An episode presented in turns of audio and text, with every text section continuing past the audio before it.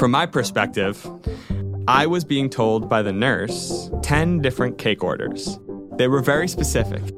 Billy, blue frosting, vanilla cake, chocolate, chocolate ganache. Freddie, got a cake with, uh, you know, chocolate, but really needs to switch it to vanilla. And then I'd try to be like, Nurse, I have it. I memorize it. Let me go to Wegmans so I can get the cakes and bring them to the party. And I would like try to get out of the bed and they'd have to hold me down. And the nurse is there now. My mom's up. It's very confusing to everyone. You have to understand that this whole time, as they're weaning the sedation, an overarching theme is get me out of the hospital. Home, home, I want to go home. Get me out of the hospital. An understandable desire for someone stuck in an ICU recovering from a terrible injury and slowly waking up from a coma. But Dr. David Jevotovsky's brain just couldn't form those words. So I'm Dr. David Jevotovsky. I am a former NYU medical student, now a first year medical resident doing a preliminary year in internal medicine before I return back here to NYU to do a residency in physical medicine and rehabilitation at Rusk. For SiriusXM and NYU Langone Health, this is Vital Signs. I'm your host, Rose Reed.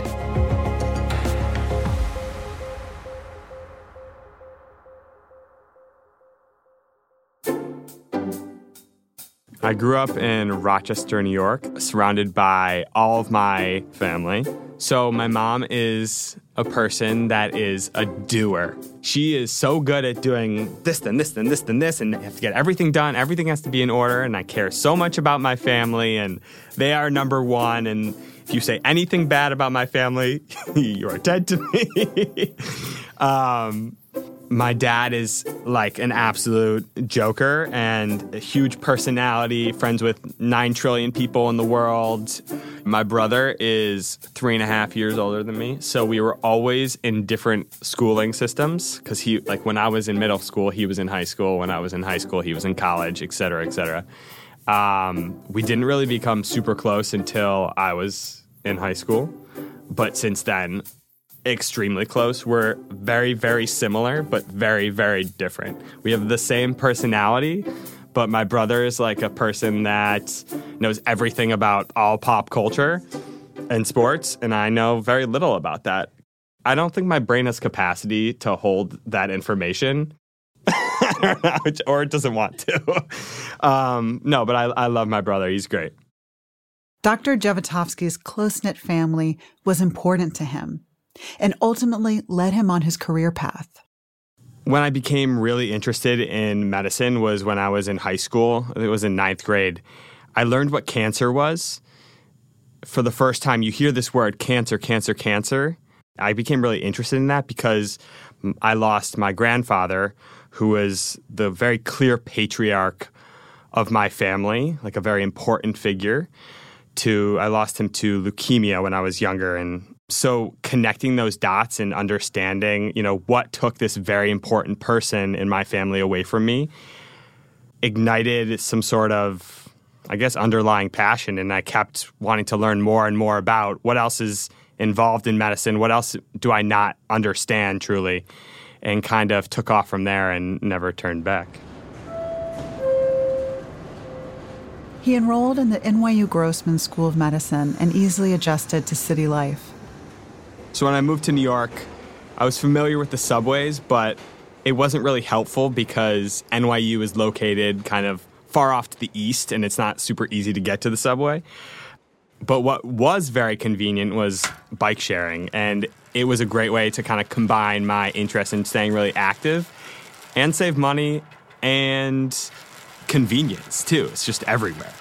You just pick up a bike, from a station like a block from my apartment or across from the hospital or wherever I happen to be and drop it off somewhere else. It's great. I never felt like I was in danger when I was biking. You know, there are designated bike lanes, so I try to stick to, you know, up First Ave, down Second Ave. Um, there are like these really set bike lanes that are protected from the cars almost. They have like the, the parked car lane to protect you, which is really nice. And then on the crosstown streets, there are certain streets that have their own lane as well, a little less protected. So I would be a little more careful and get to where I need to go. Never really felt that unsafe. I mean, I was aware that I was surrounded by cars, but never felt that unsafe. I would use Citi Bike to get anywhere, but I'd also use it for leisure activities. Like if I didn't want to go for a run, I, I could easily bike around Manhattan, which was just, it's also beautiful. So I had actually just finished my second year, second half of anatomy class. Interestingly enough, it was head and neck anatomy, so the brain and stuff. Um, had just finished that had this free weekend the night before, you know, hung out with some friends. And I was like, the next morning, I'm to wake up, I'm to go for this lovely bike ride, to switch it up. And this time, I'm to go and start on the west side instead of the east side. Just changing direction. You know, things look differently when you go in reverse. Just because he was in medical school didn't mean he always made the wisest decisions.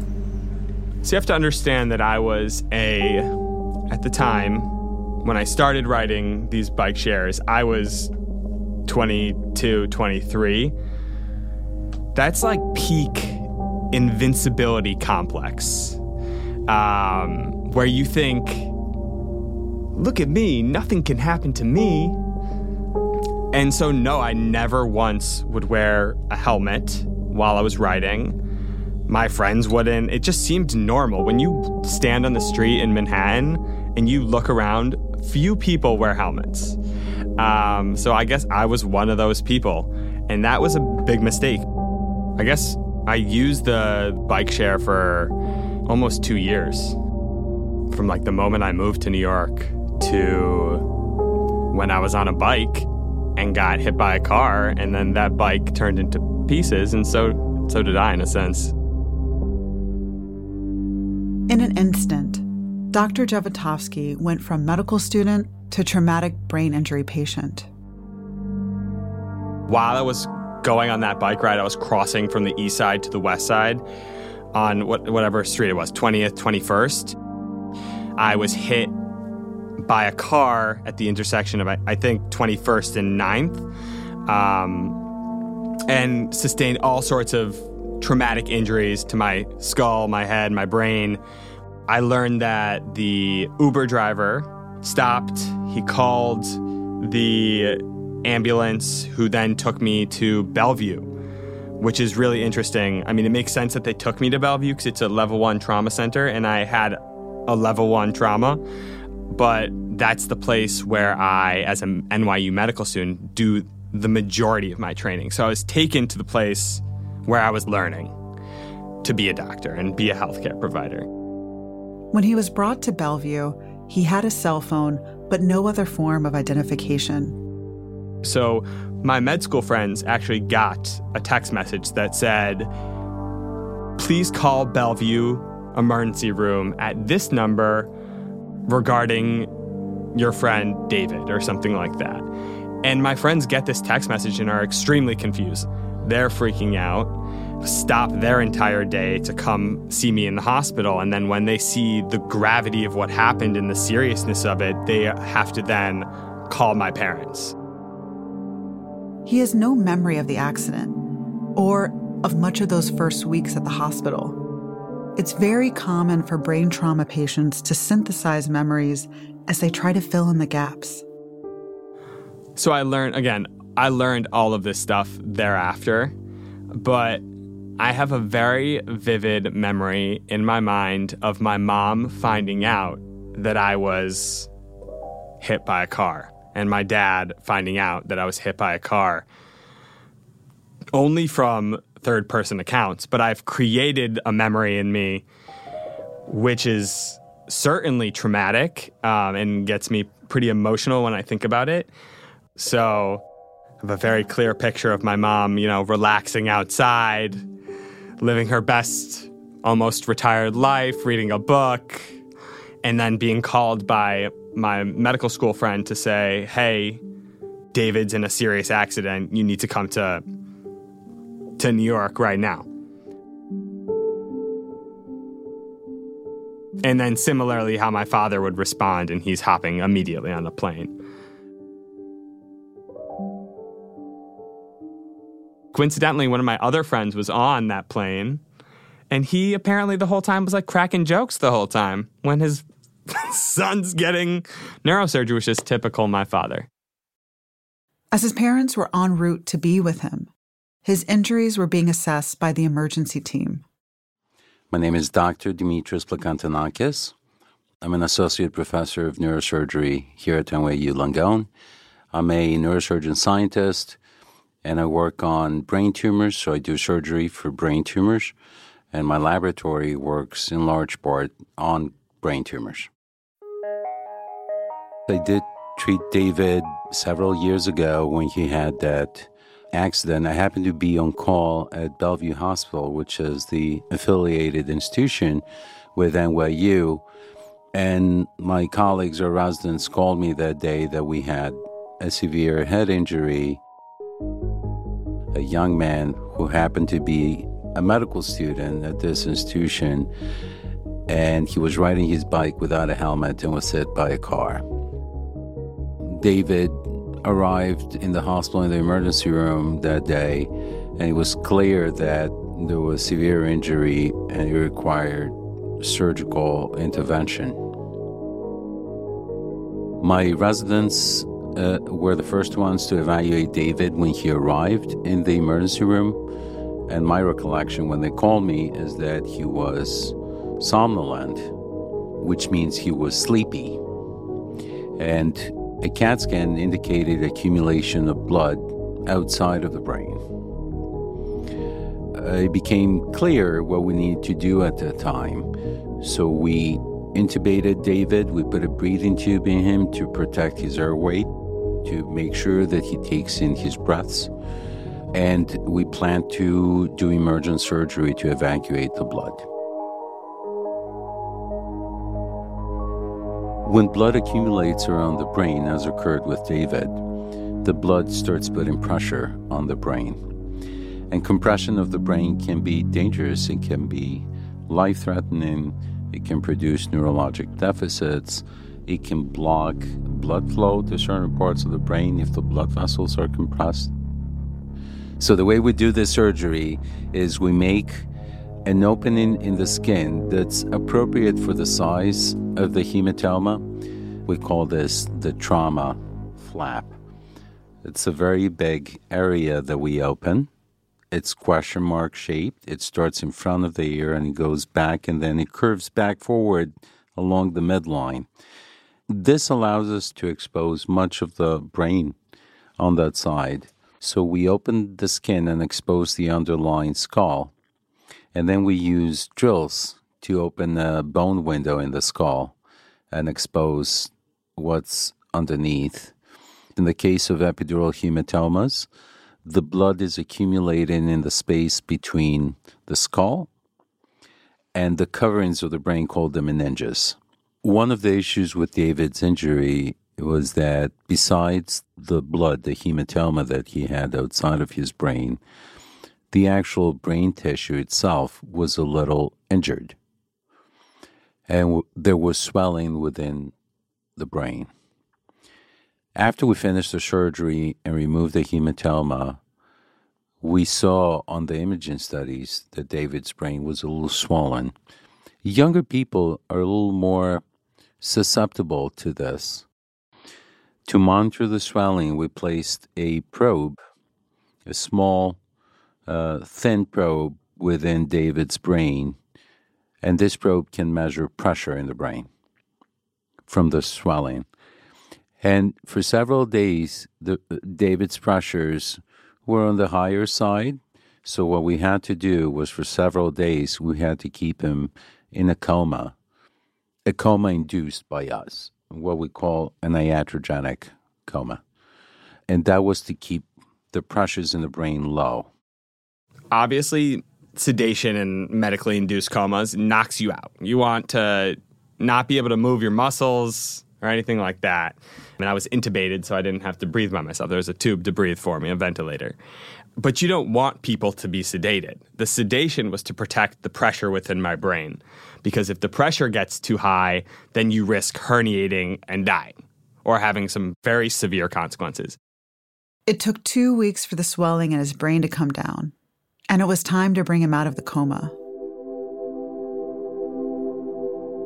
Waking up from a coma is complicated a lot of times, but it's not surprising if someone, for example, like David, who's been in a coma for about a week because of a severe injury and then starts waking up from the coma, is agitated.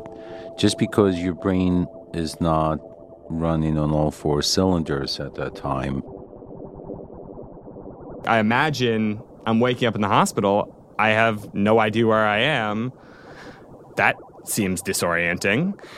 So what I've been told is that I've just been I was like thrashing all all around and that's very unsafe because I have all these lines I have a tube going to my stomach to feed me. I have a tube down my throat to ventilate me um, and help me breathe. I have arterial lines and IVs and this and that. So that's not safe. I would assume that as something like that happens and your nerves are in overdrive in a huge like sympathetic surge of like holy shit. What's happening to me? My hands flying to the right my legs kicking. I'm trying to get out of this bed which is not safe because we don't know if i can walk. All my muscles are atrophied. I think i was just kind of shaking like having almost temper tantrum within the bed. While Dr. Jevotovsky's parents were by his side, one important member of his family had not yet arrived. So my brother lives in Tel Aviv in Israel. I don't know when he found out. I don't know that like I'm sure he told me as well, but I don't have a specific story. But I do know how it um how it uh, made it feel uh, how it made him feel to be stuck across the world when his brother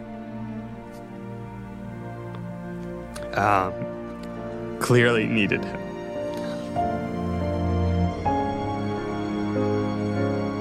And now I I don't whatsoever, you know, blame him or anything. Like I'm not like, Matt, why weren't you here? Of course not. But it's just a hard thought to reflect on, you know? Because then he comes and finally sees me when he can, um, which takes, of course, longer than coming from Rochester, New York, and I'm comatose and or um, thrashing from side to side as they like wean me out of sedation. My med school friends had to do like shifts of holding me back. So, to have my brother come back to that is certainly, without the doubt, the hardest thing to reflect on.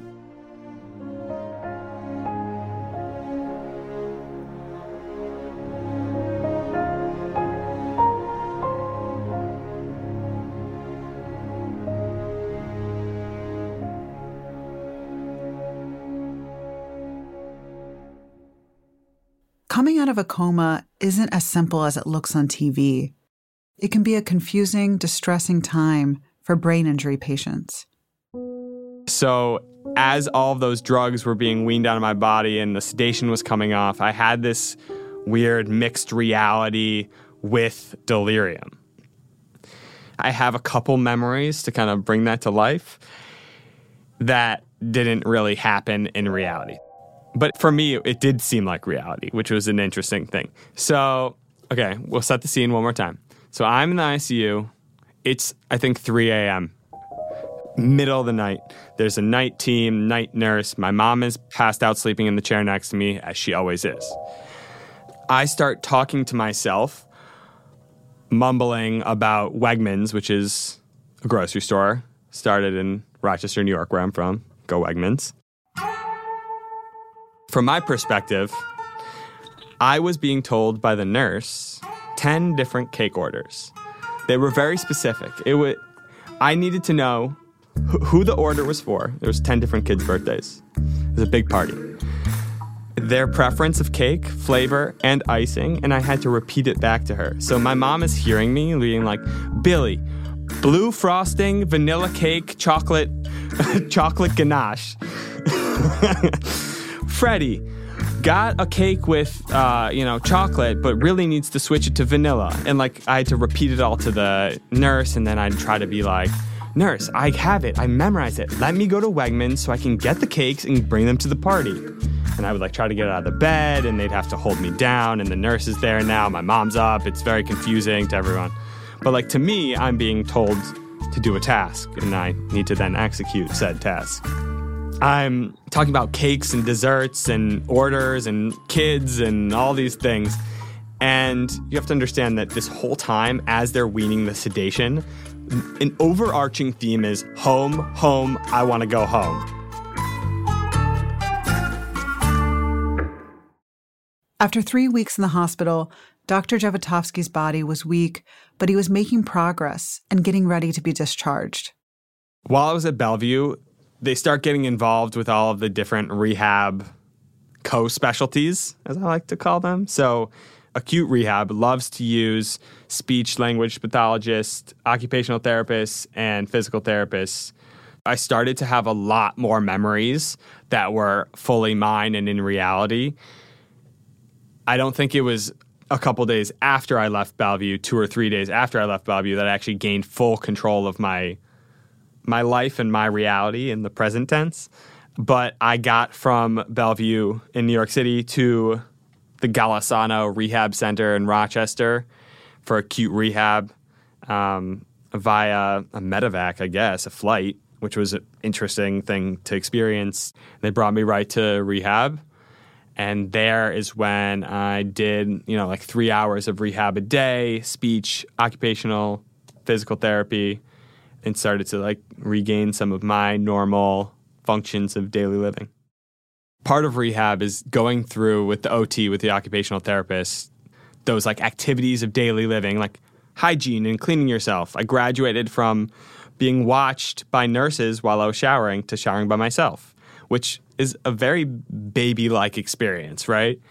They watched me cook for myself because a lot of these people that experience traumatic brain injury their decision making is altered, their understanding of following, let's say, instructions like a recipe can be very altered. So it's important for them to be able to take care of themselves and be able to to be sure that they can safely provide themselves sustenance in food and not create a fire while they're cooking and like forget to turn the stove off or something like that and know not to like cut yourself and like how to protect yourself while, when using a knife. All things that are part of the considerations post TBI while rehabbing. After leaving rehab, Dr. Jevotovsky went to his childhood home to continue outpatient rehabilitation, but returning to NYU Med School was never far from his mind. I felt like I was progressing pretty well throughout all of rehab in terms of my mind was coming back very well. I tried to like keep up with the medicine that I had learned. The real big setback, if anything, was just the emotional grappling of living with your parents when you're 23, but not just being a 23 year old, but feeling like you were a toddler again. You know, I I had a person that was like essentially watching me when I was sleeping to make sure I wouldn't do anything crazy because my parents were very nervous. They put cameras in my room and around the house to make sure that if they needed me that they could see what I was doing, which was a little creepy. It just was not a fun environment to jump back into when you think you're a fully functioning independent 23-year-old. And I understand why they did that, but it was difficult. The hardest part about that was leaving medical school and watching all my friends keep going with life. They were going into rotations, which I had not yet done. We were about to start. They were doing all the things that I was looking forward to. And all of my, you know, college friends were hanging out and doing all these things and events and I was just left at home with my parents, which is nice. it's just not what I was picturing for my life, you know? I guess there were some days where I would get overwhelmingly sad, I guess, not depressed. The situation I was in was frustrating. So I remember one day, and I was just laying, I'm like, I'm bored of watching television next to my father right now. like kicked him out of the room and then just like laid on the floor, like in pain. I'm not just like a healthy human at that point either. It hurts to put my head on anything. It's like I have a constant headache. It was just frustrating. I don't know. It's hard to talk much more about it other than it sucked. A year after his accident, he returned to medical school. It wasn't without its challenges. An important thing about TBI, about traumatic brain injury, is that the person that you are before the brain injury is not going to be the exact same person thereafter. Not that I think that's a crazy concept because, you know, everyone that takes another minute in life, another day in life, has some sort of experience that informs them. This just happens to be a very acute experience that really alters your life, but also rewires some of the networks within your brain. So when I got back to school after taking a year off for inpatient rehab, continued to do recovery stuff. I was not surprised when my first test was extremely challenging. You know, you take all of the pressures of medical school, amplify them times a million, and my brain is worried about remembering things effectively, concentrating on the task at hand and the test, and just being able to answer each question appropriately. So, the way David studied and learned new material was different before and after the injury, that's not surprising because there was some injury within the brain, and that changed the way the circuits of the brain worked. But what can happen in compensation is the circuits of the brain are plastic and they can form new connections to mediate a function that was lost because of the injury. So there was plasticity in his brain that overcame the injury and still allowed him to do the things he was doing before a little differently than before. And even he was aware of that. I recognized in that moment after that test, that hard test, that I needed to approach learning differently. That I my brain now wasn't working in the way it had before. So I had to kind of toss out all of those old strategies and keep testing out new ones. Luckily, all my med student friends had already gone through all this. So I had a lot of resources. I had 20 people's notes to add to mine, which could be resource overload, but I was able to kind of pick and choose and, and create a new system of like distilling information and thinking about what is most important, like having a true understanding at its base to then apply it more broadly to answer these questions. It was through a lot of trial and error. And I think that's what medical school is for anyone. But it was just annoying that I had to do it again in the middle of training, given this accident. His recovery didn't just transform the way Dr. Jevotovsky learned medicine, it also transformed how he wanted to practice it. So I used to want to be a surgeon just because I like doing things and building things too. So I thought that would be an interesting combination moving forward for a career. But when I came back to school and started doing my rotations, I did my surgical rotation and quickly realized that it was not for me. But more importantly, I felt like there wasn't enough me time and time outside of medicine, which to me, after almost losing everything, became very important. So I found physiatry, PM&R, which was first exposed to me by, you know, having these doctors guide my rehab. And I saw how they were instrumental to me in my healing at one of at, at an extremely vulnerable time. So it's like that patient connection with the subject matter, ability to do things. It fit. His accident didn't just resonate in his professional life, but also in a very personal way. I think that I'm a better person, a thousand percent. If you ask my fiance, would you have dated me pre TBI? She would be the first person to tell you absolutely not. Because we've known each other for like seven years or, or eight years or something like that.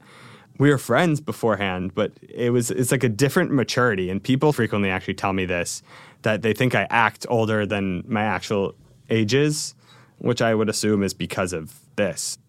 It made me grow up a lot quicker.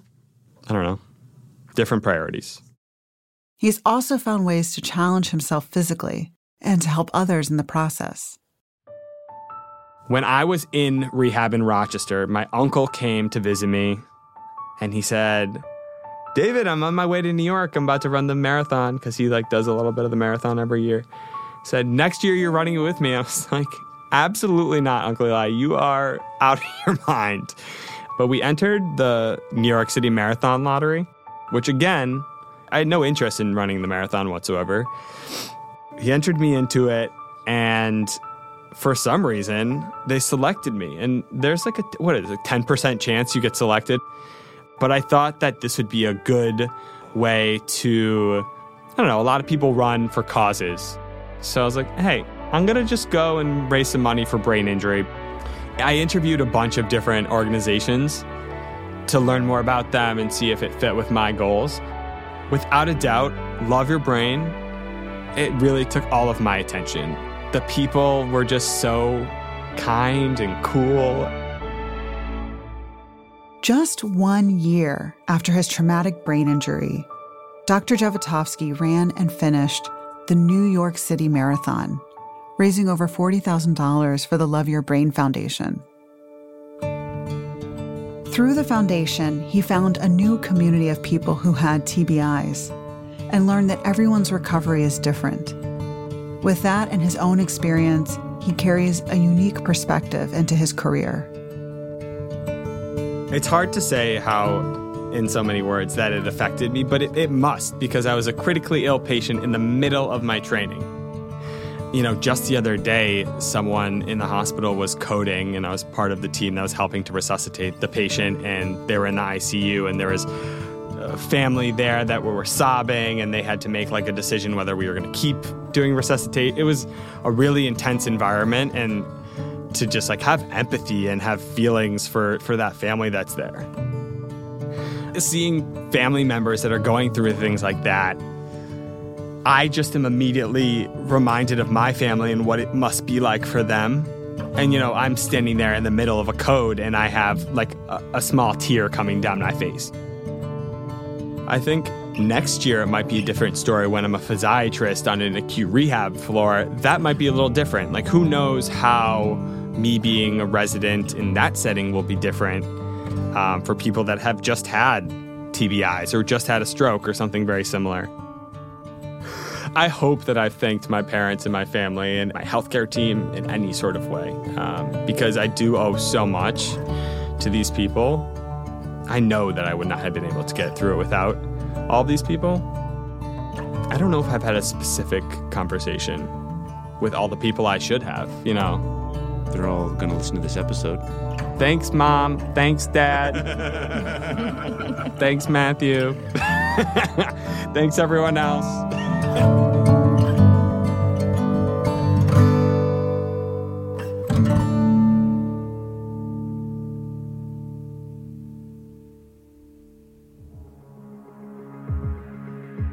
Vital Signs is a co production of NYU Langone Health and SiriusXM.